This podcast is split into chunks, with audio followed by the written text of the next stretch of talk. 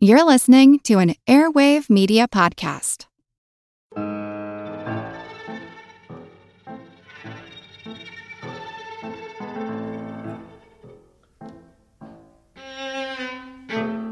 There are many important decisions that shape our lives and by which we judge other people. Coke or Pepsi, cats or dogs, New York or LA, iPod or Zune. That last one is pretty easy for the vast majority of people. The competition between the two titans of technology to be the music player in your back pocket should have been a heated battle that raged for years. Instead, Microsoft Zune never achieved more than 10% of the market share, taking two years to sell as many units as Apple would sell in any given month. A few short years after its launch, the Zune was quietly shuffled off to the format war graveyard. My name's Moxie, and this is your Brain on Facts. This episode is brought to you by Shopify. Forget the frustration of picking commerce platforms when you switch your business to Shopify, the global commerce platform that supercharges your selling wherever you sell. With Shopify, you'll harness the same intuitive features, trusted apps, and powerful analytics used by the world's leading brands. Sign up today for your $1 per month trial period at shopify.com slash tech, all lowercase. That's shopify.com slash tech. As long as we have had media on which to record our art, there have been competing formats. While more modern examples like Beta versus VHS or Blu ray versus HD DVD may leap to mind, format wars go back as far as the days of Thomas Edison and the first audio media, wax cylinders. The first format war was between Thomas Edison and Emil Berliner, both of whom invented competing types of media for the phonograph. Edison first pioneered the wax cylinder in the 1880s. He originally intended it to be a means of recording telephone conversations, but the cylinders soon became a popular format for music. In the following decade, Berliner released the disc record, the shape we're familiar with today. Discs had originally been used solely in children's toys, and in the beginning their sound quality was quite poor. Frighteningly, terrifyingly poor, in fact. Go on YouTube and look up First Talking Dolls. Chucky had nothing on these girls. But after several technical modifications, disc records were able to rival Edison's wax cylinders in sound quality, sparking a format war that would last for nearly 20 years. Despite the cylinder's initial dominance, disc records won out in the end, and by the late 1920s, even Edison had started making his own disc records. The production process was the main decider. Disc records were much cheaper and easier to make since they could simply be stamped out on a press. This helped them to be cheaper for the consumer, and once manufacturers began recording on both sides, people were able to get twice as much music for the same price. Not only that, but disc records were easier to ship, and consumers liked the fact that they could be arranged on a shelf like books. This victory didn't mean that there weren't drawbacks to the familiar frisbee shaped format. The sound quality tended to be tinnier than a cylinder, and the disc records were more easily damaged after being played multiple times. You might think records remained unchanged until cassette tapes crept up behind them in 1963, but there were many types within that heading, each hoping to gain traction. There was the half inch thick Edison Diamond disc, which used hills and dales rather than grooves, and would be destroyed by the needle of a standard record player. There was also such an animal as the 16 and 2 thirds RPM record. They were half the speed of the 33 and a third RPM record that was the traditional standard, and only at the height of their availability could you get a record player with a speed setting that would allow you to play them. Because most 16s had a large spindle hole and were 7 inches in diameter, they were often mistaken for 45 RPMs. And there was no true standard size. They would be manufactured at 7, 9, 10, or even 12 inches in diameter. The 16 RPM records were too slow for proper high fidelity sound, so they were used mostly for spoken words. Radio stations liked them for pre recorded shows containing interviews or narrations, and they were frequently used for the first talking books for the blind. The 16s also found a niche in cars, of all places. Chrysler created Highway Hi Fi, an audio format that enabled the 16 RPM record to be played in their cars in models from 1956 to 58. The system employed a sapphire stylus with a ceramic pickup on a turntable installed below the instrument panel. Combine these narrow niches with the short lifespan of highway hi fi, and you get a picture of the lack of widespread commercial success for the 16s. When 8 track tapes hit the shelves in the latter part of the 1960s, it was seen as a revelation. No longer subject to what was playing on the radio, you could listen to your music in your car or while you were walking around. Developed by jet manufacturer William Lear, the 8 track cartridge contained a length of quarter inch tape that wound around a single hub and ran in a continuous loop. The tape was divided along its length into eight channels, or tracks, hence the name. The tape head played two tracks at a time to achieve stereo. A metal sensing strip connected the ends of the tape. When the tape reached the end of a program, the metal strip connected with a solenoid in the player, causing the trademark click or clunk sound of the playback head shifting across the tape to continue playing. If you had enough electricity and nothing broke, an 8 track could theoretically play forever. People reveled in their new freedom and speculated that 8 tracks would even replace the vinyl record. The format got a real boost from Ford, who by 1967 had made 8 track players an option on all of their models. 8 tracks were the way of the future. Turns out they barely made it a decade. Introduced in 1965, their popularity waned sharply after 1975. When the neon 80s dawned, the 8 track had already been relegated to trash bins and garbage sale 2 for a quarter boxes. Whereas vinyl and other formats have always maintained a hardcore following, apart from a few outliers, there are very few people fighting to bring back the 8 track. Is the buying public really that fickle?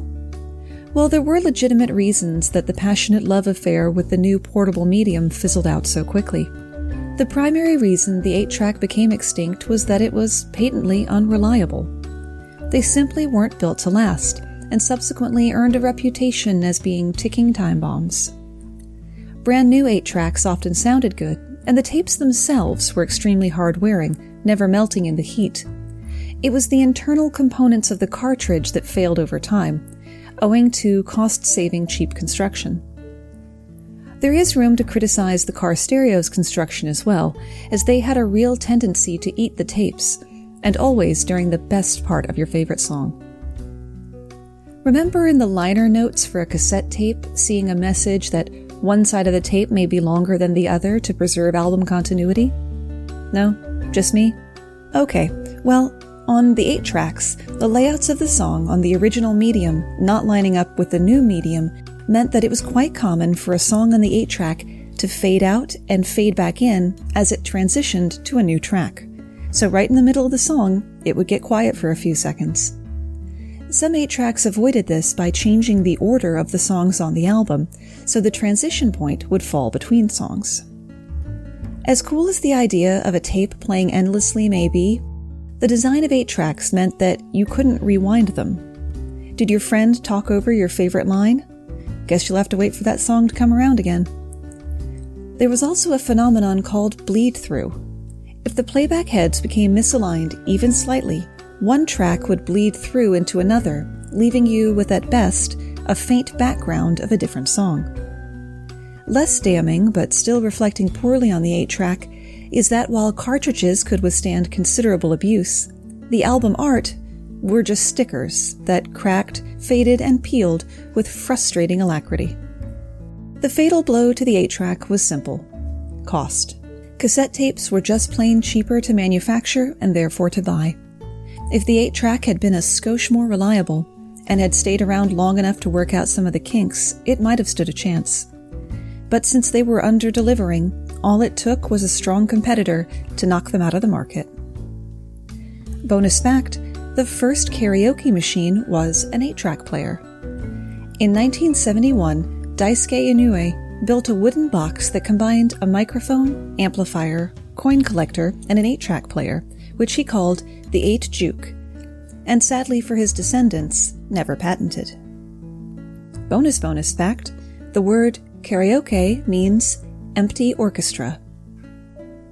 Listeners of a certain age will remember TV commercials for movies you could own and watch in the comfort of your own home that ended with two different prices, one for VHS and one for Betamax. Back when the phrase, sorry, no COD was beginning to crop up. For the young people out there, COD meant cash on delivery, a system under which you order stuff and pay for it at the post office when you picked it up. Companies stopped doing that because people would order things and never collect and pay for them. In the early 1980s, two companies fought a pitched battle for home video dominance Sony with its Betamax format, and JVC with VHS. Spoiler alert VHS won. The Sony Betamax videocassette recorder was the first on the market in the US by nearly two years. Released in 1975, it weighed a monstrous 36 pounds and cost the equivalent of $1,300. Oh no, wait, that's the original price. That would be about $6,000 today. Slightly more than my last car. Individual tapes, which could be used to record shows off the TV, cost about $15 each or $70 now. Recording television shows was a revolutionary concept at the time. Prior to the Betamax, you had to watch a show when it was broadcast, or you didn't see it at all. The entertainment industry felt quite threatened. Universal Studios and Walt Disney Productions filed a lawsuit in 1976 to halt the sale of the Betamax, claiming that film and TV producers would lose millions of dollars from unauthorized duplication and distribution of their copyrighted material. This case made it all the way to the Supreme Court in 1979, where five justices allowed home recording. This was the case that Mr. Rogers testified in, on behalf of children who may be in school when his show was aired. Both the Sony and JVC VCRs solved the same problem how to store information compactly on a tape. I'll do my best to explain how they work in this non visual medium. The machine pulls the tape forward to a spinning silver drum. The drum has two electromagnets, called heads, arranged on opposite sides of the drum that read magnetic information from the tape. The rotating head allowed for a more compact recorder.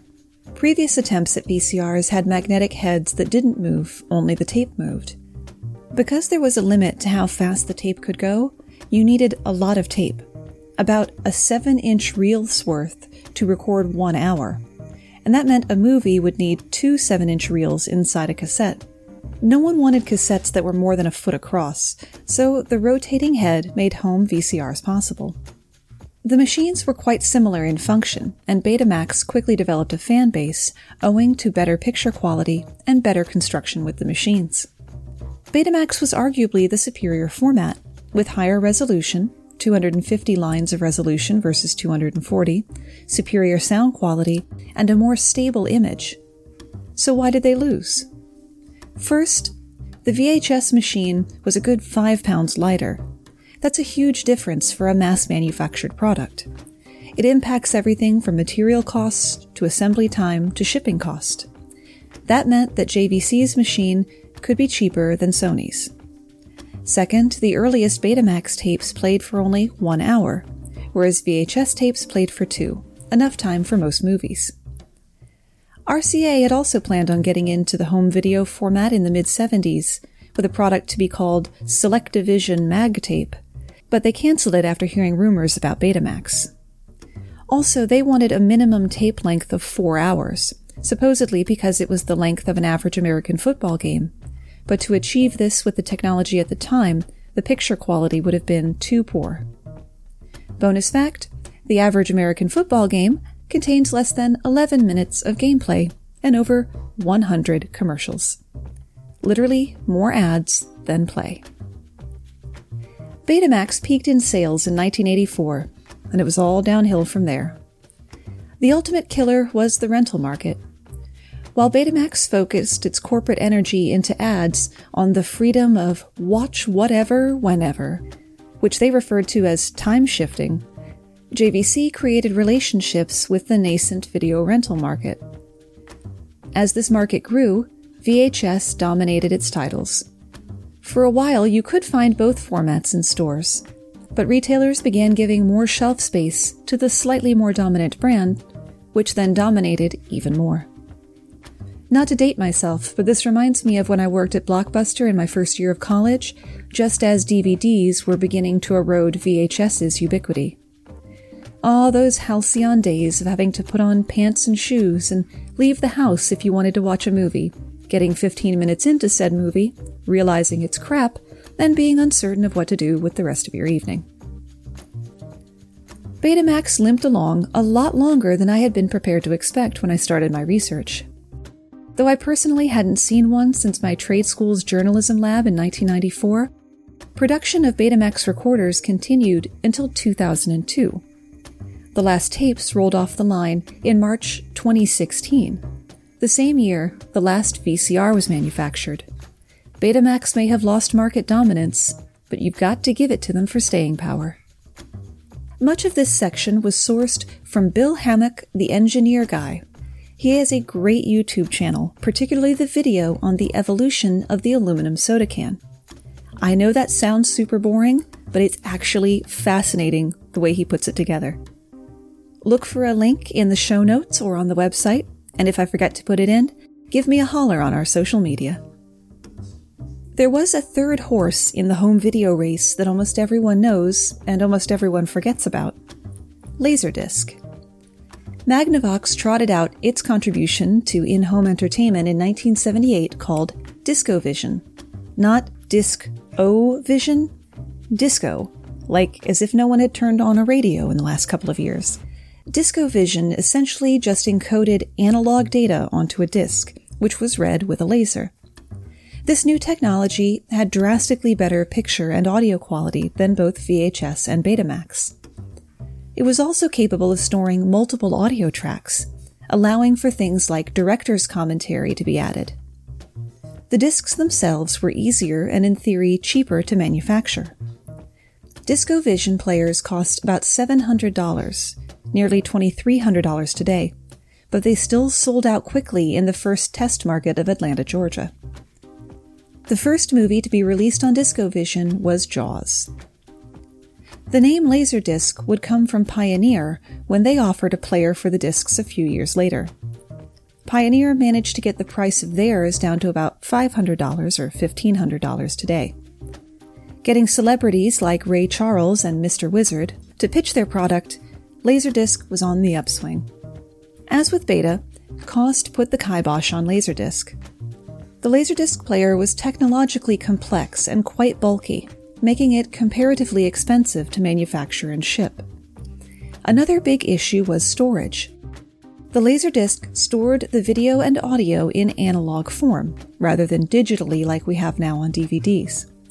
That lack of compression, combined with a large frame rate, resulted in initial discs only being able to store 30 minutes of video per side.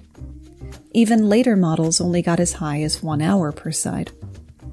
That meant that, like a record, you had to get up regularly to turn it over or swap it out for the next one. After which, it took 20 to 30 seconds for the half pound disc to spin back up to full speed before it could start playing again.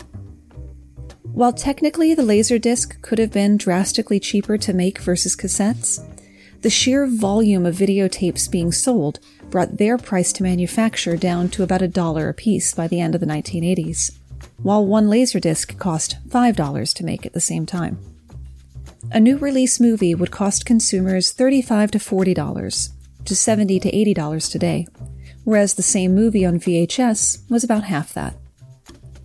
Yet another significant advantage of VHS was the ability to record shows. It was technically possible to put in a recording feature in a Laserdisc player, but no manufacturer ever chose to offer such a thing, and the discs themselves would have been prohibitively expensive. VHS were also more durable. The slightest scratch would be death to a laserdisc, while a VHS tape could be dropped on the rec room floor a number of times without suffering any injury. Adding to this, poor manufacturing quality of early discs led to a phenomenon called disc rot. oxidation of the reflective layer of the disc, resulting in blobs or constellations of discoloration. This can happen to our modern DVDs and CDs too, so handle them properly and store them upright, not lying flat. And please put them back in their box. Looking at you, ex husband. When you need mealtime inspiration, it's worth shopping Kroger, where you'll find over 30,000 mouthwatering choices that excite your inner foodie. And no matter what tasty choice you make, you'll enjoy our everyday low prices, plus extra ways to save, like digital coupons worth over $600 each week. You can also save up to $1 off per gallon at the pump with fuel points. More savings and more inspiring flavors make shopping Kroger worth it every time. Kroger, fresh for everyone. Fuel restrictions apply. I'm Jane Perlez, longtime foreign correspondent and former Beijing bureau chief for the New York Times. I've been a foreign correspondent in lots of places Somalia, Indonesia, Pakistan, but nowhere as important to the world as China. I mean, China is not dropping anti democratic paratroopers into Montana. But of course, we did see things like the weather balloon slash spy balloon riveting the whole country for a week. This is Face Off an eight part series in which we'll take you behind the scenes to key moments in the tumultuous US China relationship. We'll speak with a diplomat, a spy, a tech reporter, a US admiral, even Yo Yo Ma. Plus, my pal and noted China historian Rana Mitter joins the conversation. We'll look at what's driving the two nations apart and explore whether anything can help bring them back together. Face Off launches April 9th. Laserdiscs did find staying power in some areas, though. It was the superior format in situations where a particular program would be watched multiple times, such as in schools, which is the only place I've ever been in the same room as one. And Laserdisc is the direct progenitor of the disc media we use today, so you put respect on its name, as the kids used to say. While you're at it, put respect on the names of Charles, Michael, Seth, Nathan, Council of Geeks, and Adam Baum, our Patreon patrons. They help me cover the costs of doing the podcast, like server hosting and my replacement microphone, which allows me to keep bringing stupefying science, hilarious history, and fabulous facts to you every week. Two of the patrons even get their Your Brain on Facts fix at least one day early. And I've just ordered Your Brain on Facts stickers, which will be available as soon as I can get to the printers to pick them up. Even a dollar a month is helpful. That's less than 25 cents an episode. Cheaper than a trip over Richmond's ironically named Nickel Bridge. If you'd rather offer financial support once rather than in an ongoing way, that would still be much appreciated. And you'll find a PayPal button on the front page of yourbrainonfacts.com.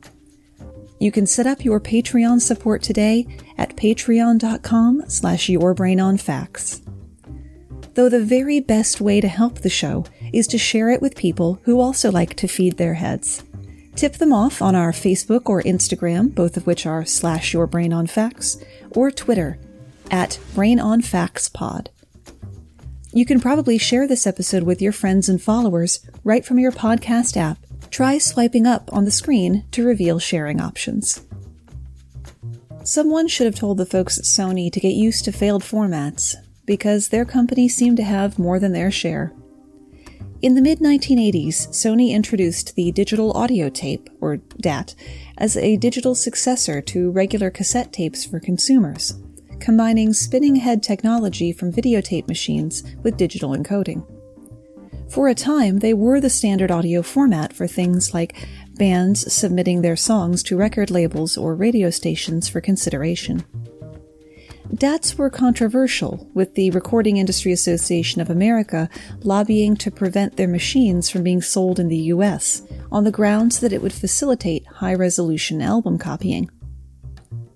Their argument was basically moot since the DAT never really caught on with consumers, thanks partly to expensive players.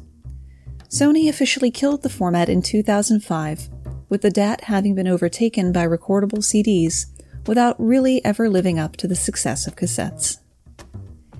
1993 saw the launch of two soon to fail products Minidisc and ATRAC audio compression.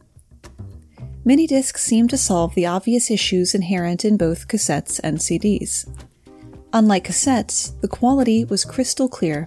It wouldn't warp in the heat or be damaged by the player, and the quality didn't degrade when it was recorded over. It was less likely to be damaged than a CD, and it didn't skip when the player was agitated. That was quite appealing for those of us who picked our jacket based on it having big enough pockets for our Discman. Though they could have been successful, Sony sadly added stern digital copy protection, and that, combined with high media prices and the steep cost of buying the player slash recorder, meant that it never took off. Sony developed ATRAC audio compression as a proprietary file type for the mini disc and a solid-state Walkman that would come later. It took until 2004 for them to offer the Network Walkman, which supported MP3s, a format that had rocketed in popularity. Proprietary loses to open standard again, but that didn't teach them. In 1998, Sony developed the Memory Stick, which could only be used with their digital cameras and music players, as an attempt at an added revenue stream for the company. If you wanted to buy a Sony camera, you had to buy more Sony media to put in it. Though some devices still use it, Sony had to concede to the much more popular SD card and begin supporting those. In 2005, Sony took some of its mini disc thinking into the design of the UMD, or Universal Media Disc, for movies and games on the PlayStation Portable. The size of the media had a direct effect on the design of the PlayStation Portable making it bulkier than it otherwise might have been. UMDs never saw widespread support from movie studios, and production of UMD movies was significantly cut back only a year later. The successor console, the PSP Go, ditched the UMD for digital only media. Speaking of movies, while the echoes of the great Beta versus VHS war could still be heard, a new home video format war was about to kick off. Blu ray versus HD DVD. Like Betamax, Toshiba's HD DVD had a viewing experience at least as good as its competitor and was the first to step into the ring. And the first to leave. Once again, giants of the industry were involved. Sony came armed with Blu ray, and Toshiba had HD DVD, with the PS3 and Xbox 360 ready to serve as Trojan horses and emerging internet streaming looming in the distance like the White Walkers from Game of Thrones. Sony promised that Blu ray had both high capacity and even interactivity like we'd never seen before, while Toshiba claimed that HD DVD made up for its lesser capacity in other ways, like being cheaper and easier to manufacture in plants that were already making DVDs. As for content, major studios' support weighed heavily in Blu ray's favor, whereas only Universal stood in HD DVD's corner. That alone would have been enough to deliver Sony a decisive victory. Once Warner Brothers dropped support of HD DVD on the eve of the 2008 Consumer Electronics Show, the war was over. Toshiba conceded a mere month later. Sony had successfully pushed Blu ray into millions of homes with its PlayStation 3 even though the PS3 trailed the Xbox 360 and the Wii in sales during the early days of that console war. Console wars are a rich enough topic that I didn't include any video game platforms on this list, but don't be surprised if you hear about them later. But victory wasn't all milk and honey for Sony. While Blu ray prevailed, it never quite turned into the cash cow that its backers had predicted. DVD still reigns supreme as the primary physical home movie format, and that's being squeezed out of relevance by the rise of video on demand and streaming. It could be worse, though, as Toshiba is suffering the indignity of selling Blu ray players of its own and facing the same declining PC and TV sales that have hit and crippled Sony. There was another format introduced in the mid aughts that didn't do well enough to compete, but deserves to be in this gallery of failures. Flex Play, or EZD. Like renting movies but hate returning them? Good news, everyone! Like having a limited time to watch those movies and being left with a bunch of inert, unplayable discs afterwards? Maybe not such good news then. Like the failed DivX before it, FlexPlay discs would turn black and become unreadable after 48 hours. though at least FlexPlay had the sense to work in standard players rather than requiring its own machine, like DivX, which also had to be hooked up to a phone line to communicate with a main server. DivX was created by Circuit City, just one of the many decisions that precipitated their demise. Neither DivX nor FlexPlay discs had any special features, like trailers and commentary tracks. It was just the movie. The technology was originally intended as an alternative for short term rentals of new release movies. Except they weren't new release movies. For fear of FlexPlay taking away from sales of DVDs, the only movies released on it were at least a few months old, by which time most people who wanted to see a particular movie already had. The 48 hour countdown timer wasn't based on the first time you pressed play, but rather when the package was opened.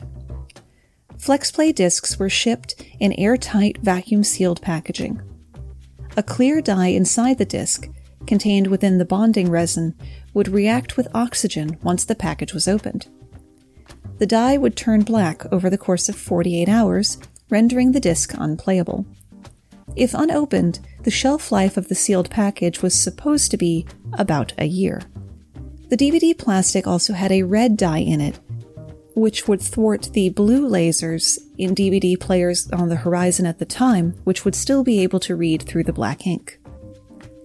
The manufacturer claimed the discs were recyclable, but environmental groups condemned intentionally making so much of a disposable version of a durable product and you had to take it back to the store for recycling. Kind of defeats the purpose. Consumers responded to the concept with yawns. The brand limped along for a few years, being bought and sold by different companies like Disney, How Stuff Works, and Staples, which clearanced them out at 99 cents each less than a year later. And that's where we run out of ideas, at least for today. I'll leave you with a format war you may not realize is even going on iPhone versus Android, which Time described as a war between two fundamentally different visions for the future of computing, described in simplistic terms as closed versus open. Apple's model is based on the company having complete control over its hardware and software, while Google has generally invited developers and consumers to add to their Android products. One way that the companies have secured the status of a good old fashioned format war is by enthusiastically suing each other over patents. In 2011, for example, both Apple and Google spent more on patent litigation and intellectual property protection than they did on research and development. Thanks for spending part of your day with me.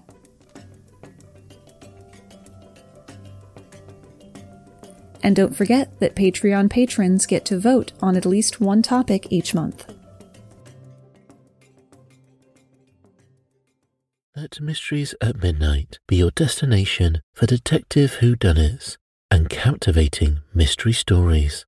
You'll hear classic stories like Sherlock Holmes, Agatha Christie's Poirot, and short tales from H.G. Wells, Charles Dickens, Edgar Allan Poe, and others. I'm Christopher, and I read these classic stories in the soothing style of a bedtime story so you can listen to them in bed when you drift off to sleep. Search for Mysteries at Midnight on Apple Podcasts, Spotify, or your favorite podcast app, and follow and subscribe so you don't miss out on new episodes.